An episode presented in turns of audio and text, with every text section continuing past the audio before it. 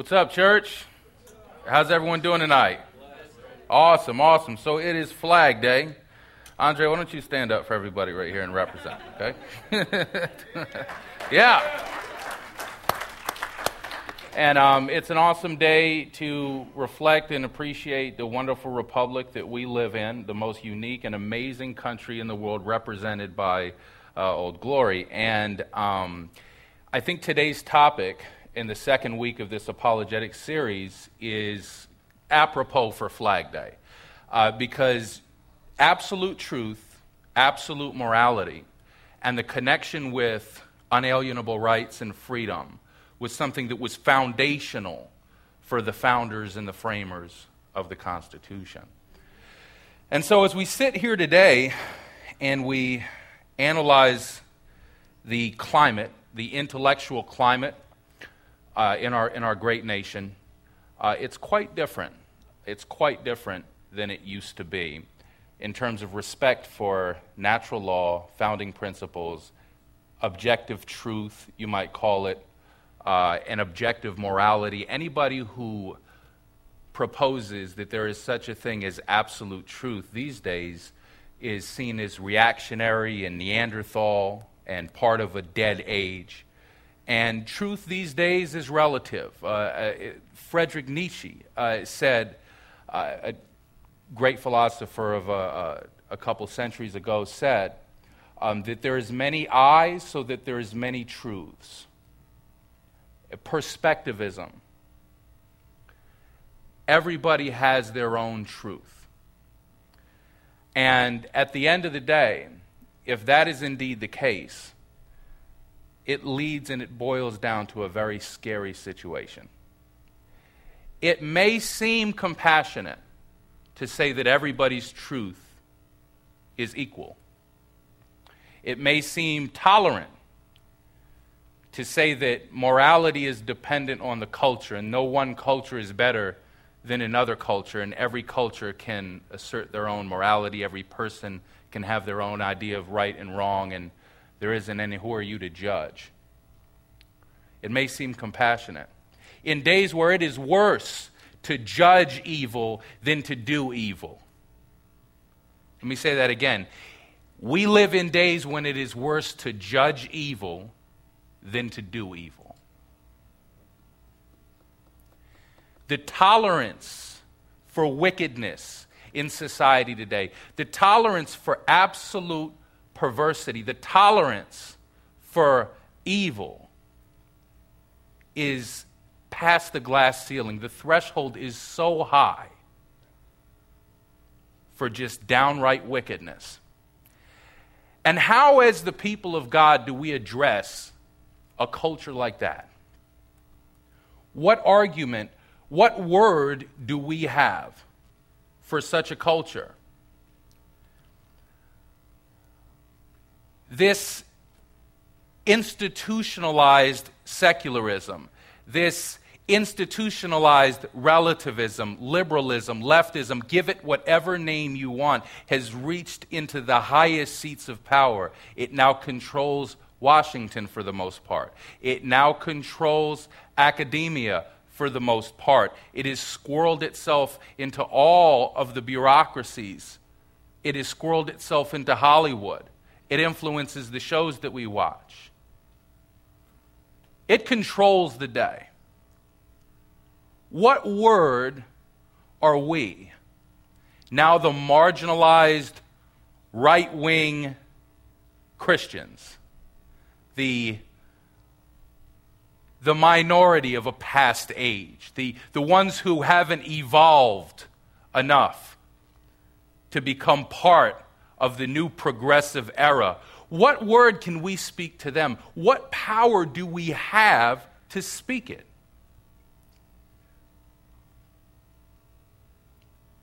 There's a story in 1989. Um, this is the year that the Soviet Union fell. And the story is uh, it's, it's, the, it's a story of the Velvet Revolutionaries. And this was a group of Czechoslovakian dissidents who, was, who were facing down the power of the Soviet Union, facing down the Iron Curtain. And in Czechoslovakia, a nation, a satellite nation of the old Soviet Union that had, that had been oppressed for so long, there was no possible way that they could have used military power to do anything to gain their freedom. There was no possible way. Just like the Christian church today in America, it seems like we have lost all of the ways, the inroads that we once had when we gave the intellectual game to the secularists. It's like the Soviet Union to this group of velvet revolutionaries in Czechoslovakia is, is kind of similar to the Christian church today, the people of God today, and the establishment, the secularist establishment in the United States of America. And so a funny thing happened in 1989, the year the Soviet Union fell. Um, the Velvet Revolutionaries, they began to meet, and um, I believe the, the name of the leader the, the, uh, was uh, Václav Havel. I think I pronounced that correct. And he would hold these giant rallies. And I mean, just packed out rallies, thousands and thousands and hundreds of thousands of, um, of these dissidents in, in, in Prague. And, and they would meet together, and instead of using force against the Soviet Union, which, is, which would have been ridiculous, they used the weapon of truth. They purposed in their hearts that they would expose the lies and the propaganda of the Soviet Union to a listening world.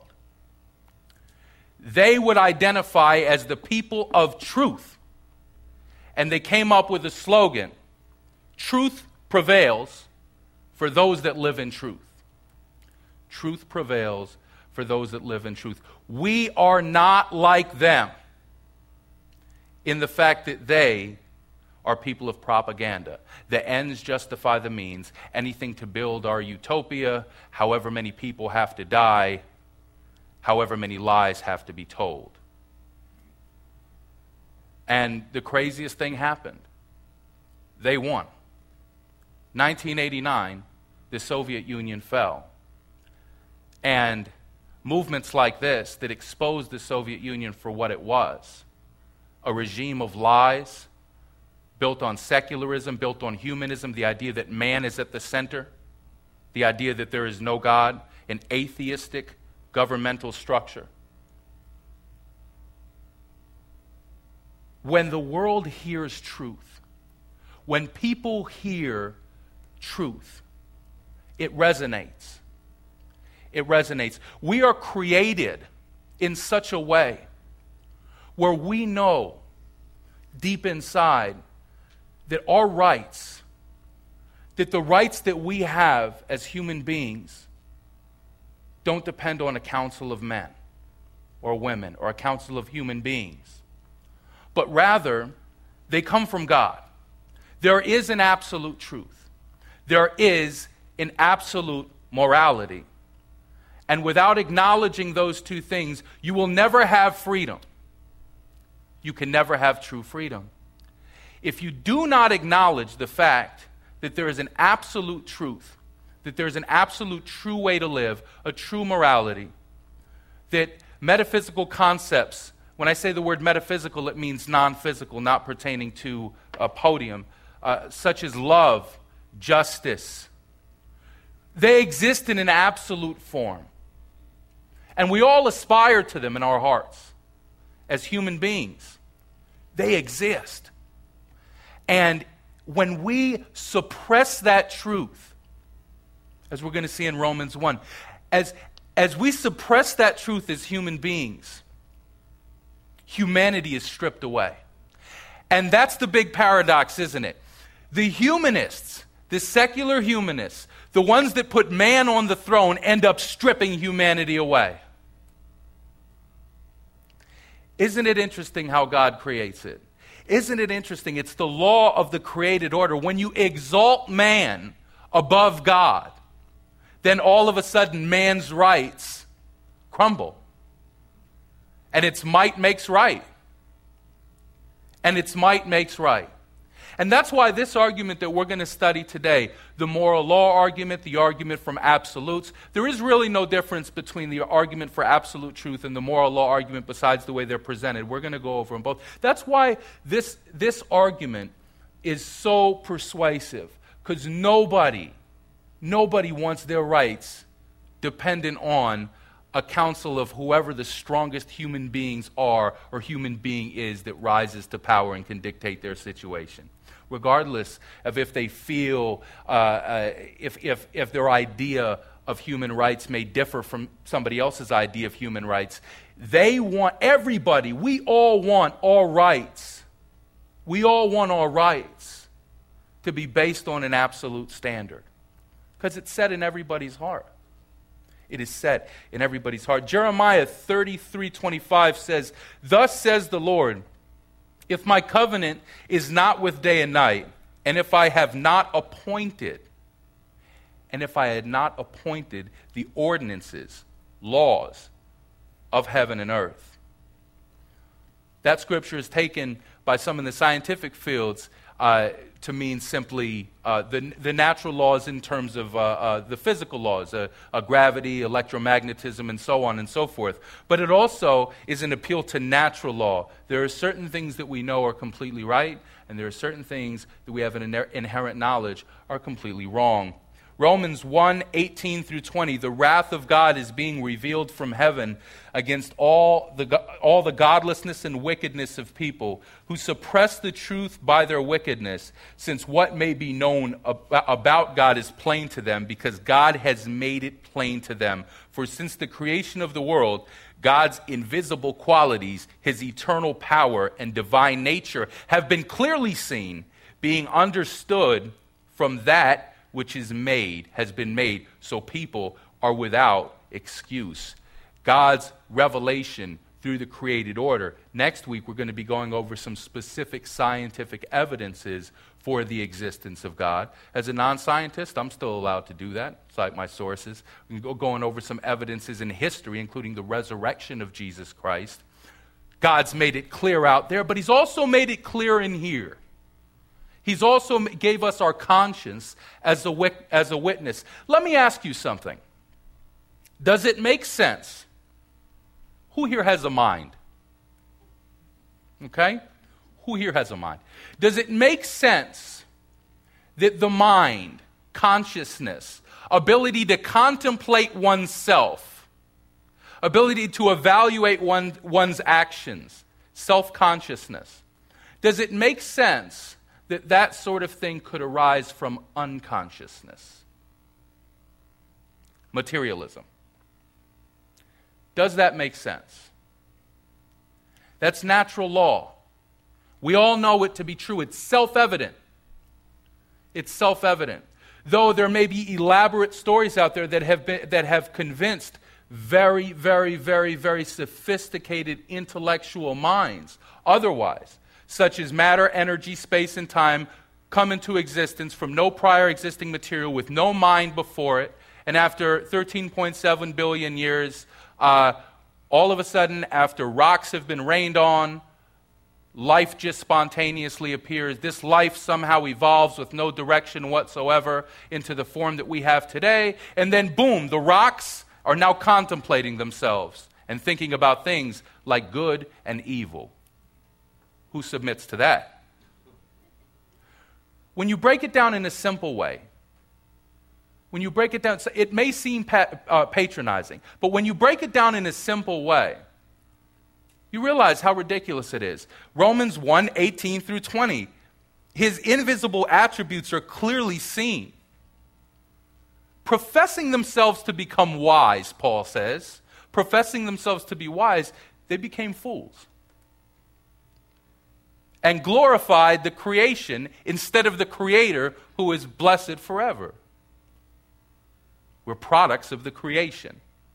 Well, if that's the case, then there is no grounds for absolute truth. There is no grounds for absolute morality. There is no appeal to any kind of standard of objective beauty. You can't say something's objectively beautiful. All you have is your opinion. In which case, when you compliment somebody, if I come from a worldview that doesn't respect absolute truth, absolute beauty, and I compliment you on something being very beautiful about something that you did, a presentation that you did, your physical appearance, the meat of that compliment is, is, is degraded a little bit. It's, it's a little bit rotten, isn't it? It's not based on anything absolute, it's just my opinion. And who's to say my opinion's better than anybody else's opinion? I have nothing to appeal to. Judgments are completely arbitrary. Judgments are arbitrary. There's no law, there's no code. What does it matter? The ones who are completely honest with themselves in this worldview, like Jean Paul Sartre um, in, in the 1940s, atheistic philosopher, um, would tell you that since God does not exist, everything is permissible. Everything is permissible. Those are the people that are honest about it. Nietzsche, those kind of people. The, the, the philosophy that created the Third Reich. That worldview. It's only honest when it's presented in the form of absolute relativism. And here is the catch. Stay with me. Can you have an absolute relativism? It's a self contradictory proposition. There are no such things as absolute. There's no absolute truth. Are you absolutely sure about that? Are you absolutely? It's that simple to dissect this worldview. Yet it is so ingrained in the high seats of power. You want to see an example? I wasn't going to lead with this. This gets me in a bad mood. Um, man. Okay. Uh, Obamacare, highly unpopular law. Lots of people have lost their health care. It's a disaster. Um, contributing, all the numbers that it was proposed on was, were just absolute falsity, absolute lie, bold faced lies. Bold faced lie. You, if you like your doctor, you can keep your doctor, sure. Did you, you guys see the speech where the, the president actually uh, tried to walk that back and, and said, if you like your doctor, you can keep your doctor if his services are covered by the plan or whatever, if, if, if he's an Obamacare approved doctor. Um, there was a day when the American media would have railed against this kind of deception. Silence. Silence as it just went through. Regardless of your opinion on Obamacare, you know how I feel. Regardless of your personal opinion on Obamacare, it could be the greatest thing in the world. It was passed by deception.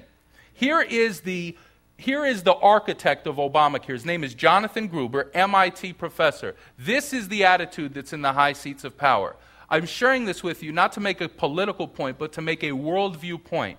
This is the guy that sits at the, at the right hand of power, as in all the major councils, influences the architecture of the law, Obamacare.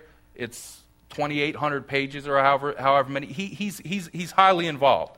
Jonathan Gruber, M- MIT professor, um, he taught this several times. Here are his words This bill was written in a tortured way to make, to make sure CBO did not score the mandate as taxes. If CBO scored the mandate as taxes, the bill dies. Okay, so it's written to do that. In terms of risk rated subsidies, if you had a law which said that healthy people are going to pay in, you made explicit, in other words, you told the truth that healthy people would pay in, sick, sick people would get money, it would not have passed. Lack of transparency is a huge political advantage.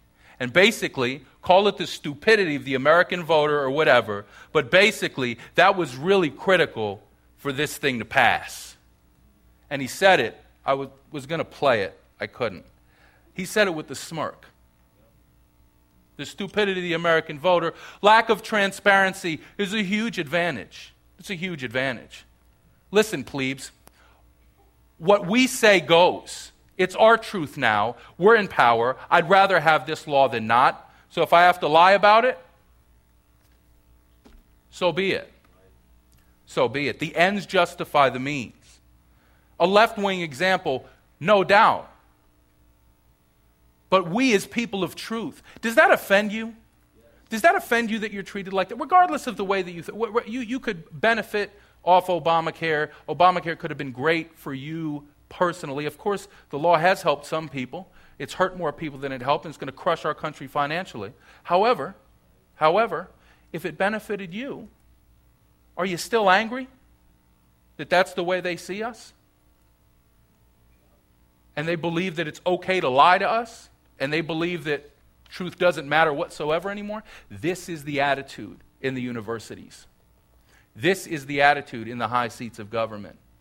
And let me tell you, just like the Velvet Revolutionaries went against the Soviet Union, we have to be bold with the message of truth.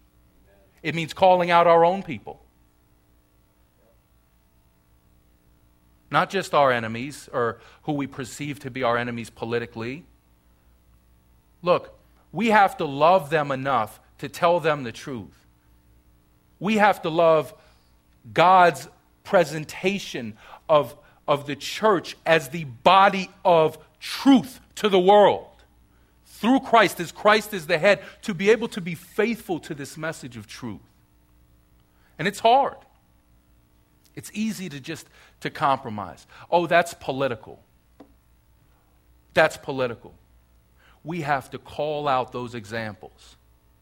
We have to, in a way that's very clear, show why it's so important. To, to somebody who sides with the, uh, the liberal agenda, would they like it if a conservative w- were up there just lying about certain things that affected their life? Of course not. Everybody wants there to be a standard of truth. And most of us are on the conservative side, but would we stand for it? if there was a conservative example of deceit to pass laws in our republic? No. We'd speak out against it the same. We, we, we would have to commit to that.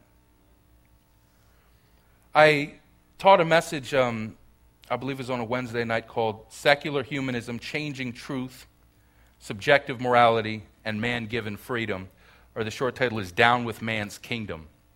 Uh, I encourage you, if you haven't watched that yet, Go back and take a look at it if you really want to know what secular humanism is about. But the short definition of secular humanism is man is at the center, man decides, everything is relative, and the, the, the logical outcome is the most powerful will set the rules. All right? We have a different view, a biblical view of truth. And I think that there, the contrast of those two worldviews when it comes to truth, the importance of truth, importance of truth specifically, is nowhere more brightly made in Scripture than Jesus' first encounter, Jesus' encounter uh, with Pontius Pilate. John 18, 33 through 38, if you want to go there.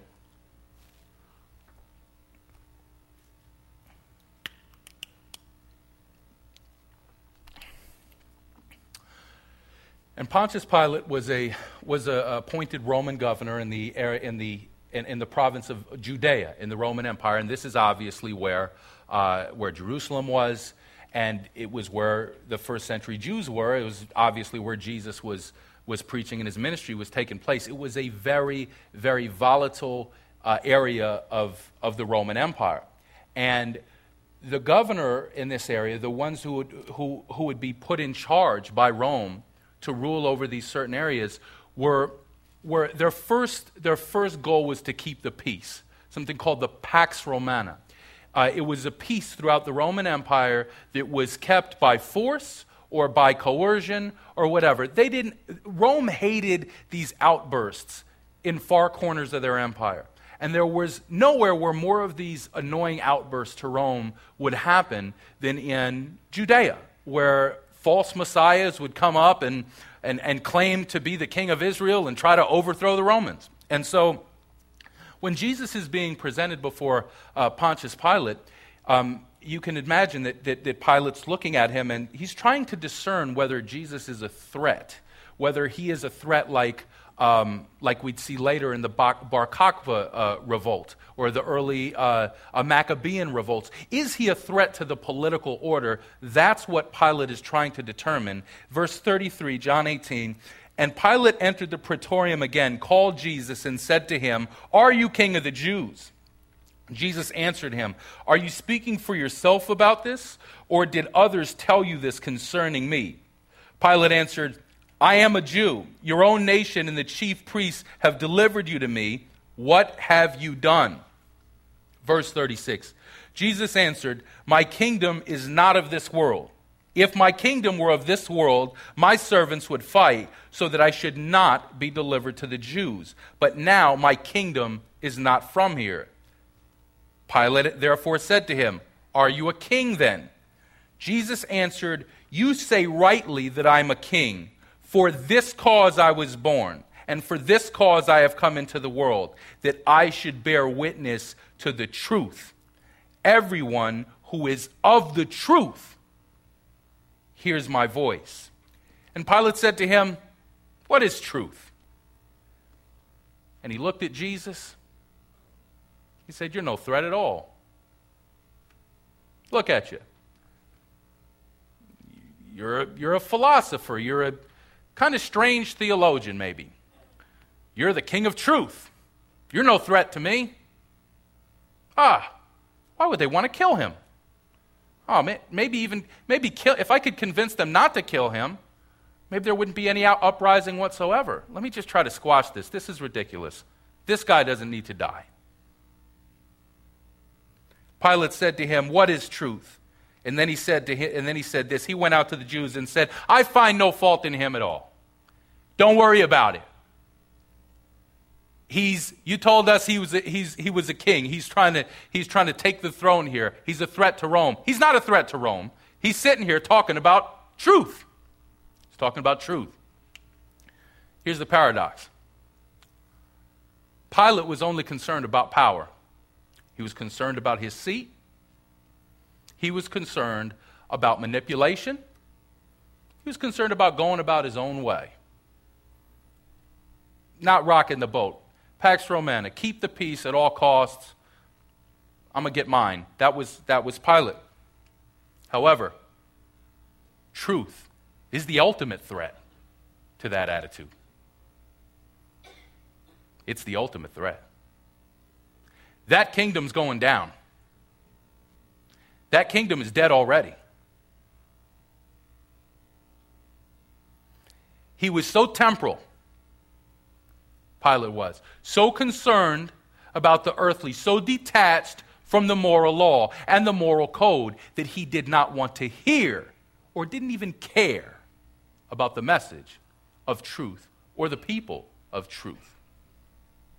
And at the end, that's the rock that smashes it all is the truth. Is the truth. Find no fault in him at all. The biblical definition of truth. In the Old Testament, the word is emet. It appears 127 times. It means, in the Old Testament, it means firmness, faithfulness, and truth. Sureness, reliability, stability, continuance, faithfulness, reliableness, and of course, truth. Those are the forms of the word emet in the Old Testament. Notice that the, the, the continuance, stability, reliability. The people of truth, as people of truth, we have that to present. The world's views, uh, views of truth, they change, they evolve. Look at these politicians. Oh, marriage is between a man and a woman. Four years later, oh, well, uh, marriage is between anybody that loves each other. Uh, four years later, uh, it doesn't matter if you're a boy, a girl, uh, there's no such thing as race anymore. Eh, you know, everything just disintegrates. There's no reliability. Yeah, a certain group may be uh, appeased and placated, and you may be able to pander to votes one way or another and, and, and, and achieve a temporary measure of power. But in the end, it will collapse. You can't live like that. You can't live like that. Go crazy. New Testament. Aletheia, 110 times it appears. You think the truth is important in the scriptures? 110 times retains the Old, Tef- Old, Old Testament definition almost exactly, which is very unique for a Greek word to do. There's usually different nuances and shades of meaning. But it's used in the New Testament objectively and subjectively. Objectively meaning, uh, obviously, uh, in a way that appeals to an absolute standard, and subjectively in a way that uh, appeals to the individual, to the individual separately and feelings. And so when it's used objectively, it is true in any matter under consideration in the New Testament. Truth is true no matter what the culture says, no matter what the teachers at the time say. say. And this is presented in the New Testament throughout the writings of Paul and the apostles and the writers of the Gospels. This is presented in the New Testament against the superstitions of the pagans and the false ideas of the Jews, specifically about what the Messiah uh, came to do and about what the role of the law was. Truth, truth, unchanging. It's true in things pertaining to God and the duties of man. Subjectively, truth is personal excellence. In the New Testament, we see this the candor of mind, which is free from affection, pretense, simulation, falsehood, and deceit.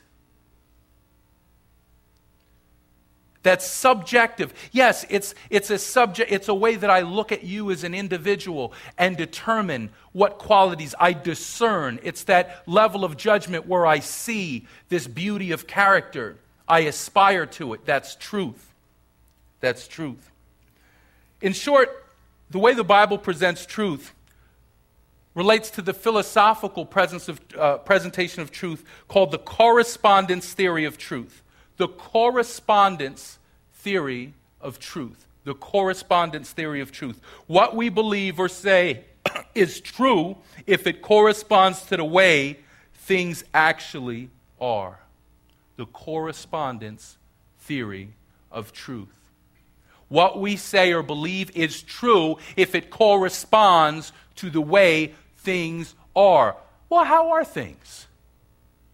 How are things? nice. Beautiful. They're going to get better. It's going to get better. Because of you, everything's going to be better. You're going to get them. All right, look. Um, truth, what is the way things, are, when I say it, it metaphysically, ultimately, truth is personal. Because ultimate reality is a person. The thing that's the furthest back is not a thing at all, it's a person ultimate reality. That wrap your heads around this. Ultimate reality, the place that matter, energy, space, and time came out from. Let there be. Bara, created from no prior existing materials. Ultimate reality is not an impersonal place. It's not, we can't look at the universe and make a reference point to it. It's a person. It's a limitless person. God. That is the way things are at the end of the day. The flower fades, the grass withers. At the end of the day, God's Word is incarnate in Jesus. His presentation of ultimate reality is incarnate in Jesus.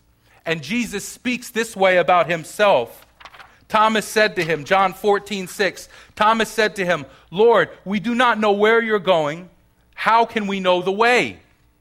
Jesus says to him, I am the way, the truth, and the life. No one comes to the Father except through me. Truth is a person. There is this absolute truth that we have acknowledged in our hearts to be real. That everybody, whether they admit it or not, knows that there's an absolute moral code, that absolutes do exist. It's philosophically sound, it's experientially sound. Even people who say that there's no such thing as real justice as a metaphysical concept always say things like, well, that's not fair. Well, he's not being loving to me. We cannot live the relativistic worldview. Because at the end of the day, what underlines reality, what gives us truth, is the heart of the ultimate person, the Father.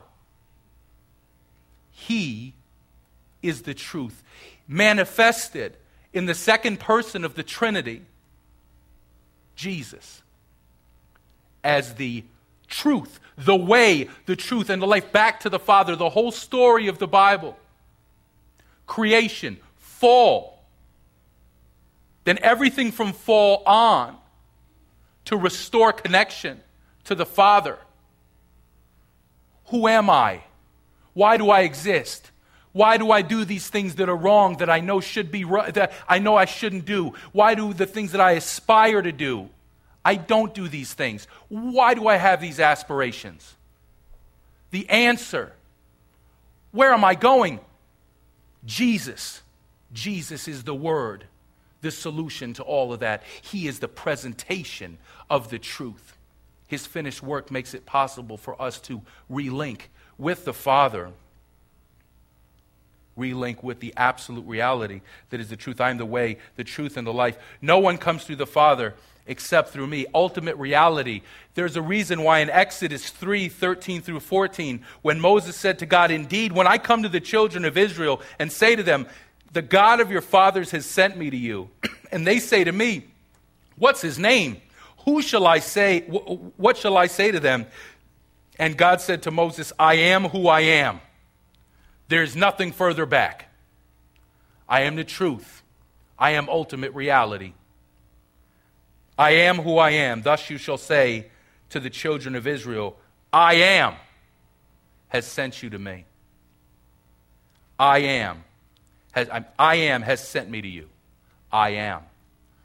And there's something so so mysteriously comforting about the fact that the voice of ultimate reality, all the answers to life's questions, all the answers to life's hurts, and, and, and everything that we go through as, as people in, in this fallen world, that the source of it all is personal and aggressive in making himself known and aggressively pursuing the fallen race, aggressively pursuing us. I am. You can't get further back. The thing that's the furthest back is God. He is the furthest back. Whenever you hear the, uh, if you've ever, um, if an atheist or an agnostic or skeptic of any persuasion has ever told you, well, then who created God? Who created God? You respond to them, whatever created time is not bound by time. The word created itself denotes a beginning in time created had to happen at a, at a singular point or a singular event. That would mean there would have to be something fur, further back. Since we know time is a physical property, since we know time is a physical property, the creator of time is not bound by it and does not have to fall into the, he, he's uncreated. He's the uncreated one. He's the furthest thing back. He is the I am. He wrote this natural law on our hearts. Truth is absolute. See, when truth has its origin in God, it's discovered, it's not invented. You don't invent it, you find it. I challenge you to find an example of invented truth. Truth is transcultural, it can be conveyed across different cultures. There are cultures that are inferior to other cultures. There's a reason why people from inferior cultures are swarming into America. There's a reason why. It is a lie to say that they should be able to preserve their culture at all cost over here.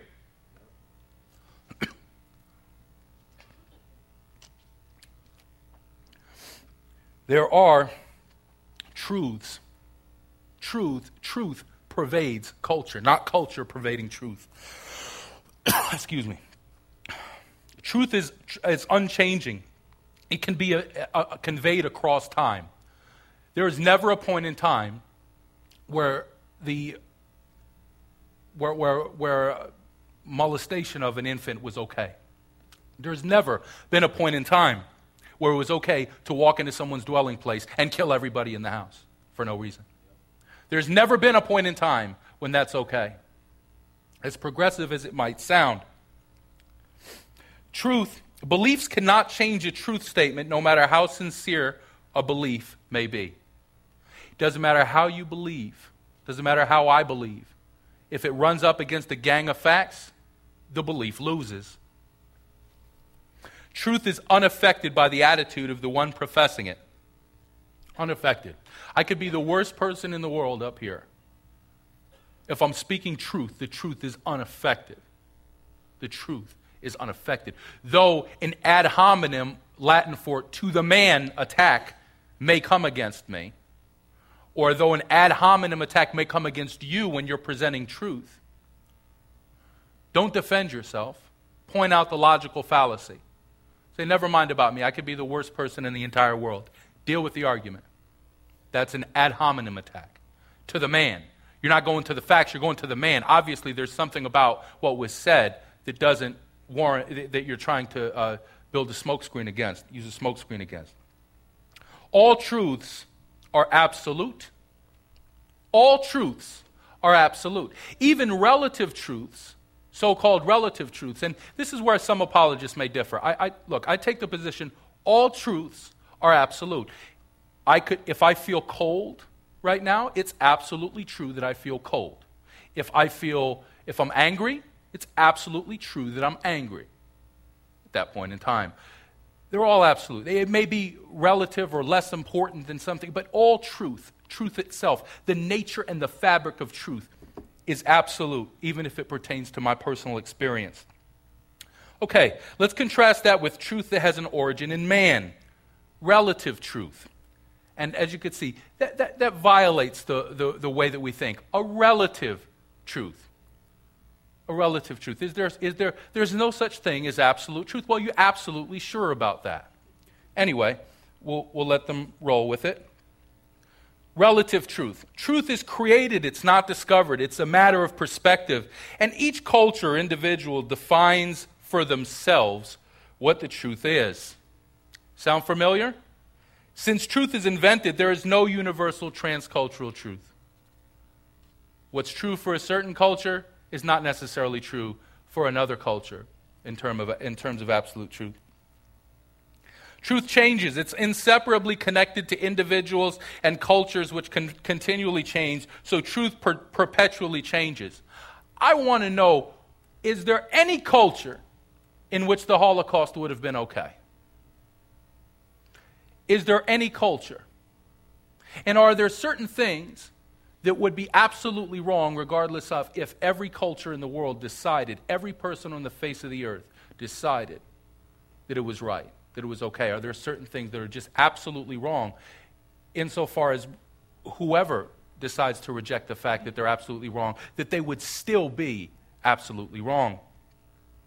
Since an individual determines truth according to the relativist, truth is affected by the attitude of the one professing it. So if I change my feeling about the truth, then the truth changes. There can be no such thing as absolute truth. Those are the contrasts. Absolute truth is not knowable. Absolute and objective truth cannot be known, since it is built on the shifting foundations of man's perceptions, as each individual's perception is different. Truth cannot be known. Well, how do we discover truth? How do we discover truth? How can we prove that those statements are false? Well, we do so through the application of first principles. First principles. And examples of first principles are I'll give you two. The law of non contradiction states that two opposite statements cannot both be true at the same time in the same sense. And the law of the excluded middle states that something is either is either is or it is not. There is no third alternative. There is no middle ground. So the law of non-contradiction and the law of the excluded middle. So here's how you apply the law of non-contradiction to someone that says all religions are the same and basically teach the same thing. Okay? If I believe as a Christian, okay, that Jesus Christ was an actual human being, who fulfilled the Old Testament scriptures, the Old Testament messianic scriptures, who died on a literal cross, okay, 32, 33 AD, depending on what your dating is, all right, who was buried physically and then rose from the grave bodily by God. And if I believe that you need to know that, and you need to believe that and accept it and receive that to receive relinking with the, with the Father, if I believe that, am I also teaching the same thing as a religion like Islam that says that Jesus actually didn't die on the cross? A, a version of the swoon theory. Jesus either did die on the cross or he did not die on the cross. We can have that debate. But we cannot say the law of non contradiction states that we cannot have them both ways. Who disagrees with that? Who disagrees with that? No one disagrees with that. It's, nobody lives in a way that violates the law of non contradiction. Nobody could, could function in society or even within their own head while denying a first principle such as the law of non contradiction. So look for it. Look for it in the interactions that you have with the relativists. Look for it as examples in society. You will see the law of non contradiction being violated. And it's always done in, in, the, uh, in the presumption of love. It's always been done. It's always being done in the presumption of the, the violators of the law of non contradiction, the perpetuators of foolishness, are somehow the most tolerant people in the world. Let me tell you something. The definition of tolerance, it's not putting up with everything. It's not having an equal opinion about everything. It's not about loving everything equally. It's about respectful, disagreeing respectfully, disagreeing and, and giving liberty to people and, and, and giving and, and making a place in society and loving people and loving and, and helping them out of things that you disagree with. You don't need to tolerate something that you agree with. It's not agreeing with everything, it's disagreeing with grace. It's disagreeing with grace and allowing that individual or that group of individuals their liberty, allowing them their freedom allowing them their dignity, and trying to reach them. That's what tolerance is. And with that definition of tolerance, can you name me any group of people on the earth that are more tolerant than Christians? Any group of people more tolerant than Christians? Atheists and their militant attempts against Christianity? How about Islam? How about Islam? There probably is a fatwa out on me if some, if some uh, uh, uh, radical uh, Islamic cleric heard, me say this just now. A, a, bounty placed on my head or whatever, just, just by saying that. You're real tolerant, right? Okay? How about the big uh, um, homosexual agenda that, that walks into bakeries and I demand that you make this cake and violate your religious rights? How about that? That tolerant? But Christianity, in its essence, when it's practiced properly, is the most tolerant, most tolerant mindset, most tolerant worldview on the face of the earth. It says, No, I, I cannot love the sin, but I'm going to love the sinner. Yes, that is sin. I'm not going to force you to stop it unless it's violating somebody else's liberty, in which case I will. Is there any more just application of tolerance than the Christian theistic worldview? I would say no. With two minutes left, I'm going to um, going to close. It's Flag Day. I want to read to you a little bit from the Declaration of Independence and what, um, what the founders and framers had in mind for freedom in our society and the basis for why this society was founded and created in the first place. And, and as I read this to you, I want you to contemplate how many secularists in our society today would say that this is unconstitutional with its references to the Creator? Would say the Declaration of Independence is unconstitutional. Because there needs to be this separation between church and state and the references to God. Look, when, in the course of human events, when it becomes necessary for one people to dissolve the political bands which have connected them with another, and to assume among the powers of the earth the separate and equal station to which the laws of nature and of nature's God entitle them, a decent respect to the opinions of mankind requires that they should declare the causes which impel them to the separation. We hold these truths to be self evident that all men are created equal. that they are endowed by their Creator with certain unalienable rights, that among these are life, liberty, and the pursuit of happiness. And to secure these rights, governments are instituted among men, deriving their just power from the consent of the governed. That whatever form of government becomes destructive of these ends, it is the right of the people to alter it, to abolish it, and to institute a new government laying its foundations on such principles and organizing powers in such form as to them shall seem most likely to affect their safety and happiness. it goes on, and then a list of offenses that were committed by the British Crown against the colonists uh, were laid out. And the appeal was look, you guys violated our natural law rights. Our rights don't come from you, they come from the Creator. That's the mindset that made America great. That's the mindset. That's the worldview that made America great. That's the, that's, it ended slavery. It, it made the most free, beautiful society in the world where capitalism could exist but it would be constrained by morality. Look, they believed in something called the triangle of first principles. Freedom requires virtue. You can't have a free society where there's no virtue, it'll break down. Virtue requires faith, and faith requires freedom. Look, if there is no such thing as absolutes, there is no freedom. There's no room to practice faith. For everyone that thinks this is not important to bring into the public square, let me tell you. This is of ultimate importance. If you value faith, if you value other people's right to express their faith, those erosions are happening more and more in the highest seats of power.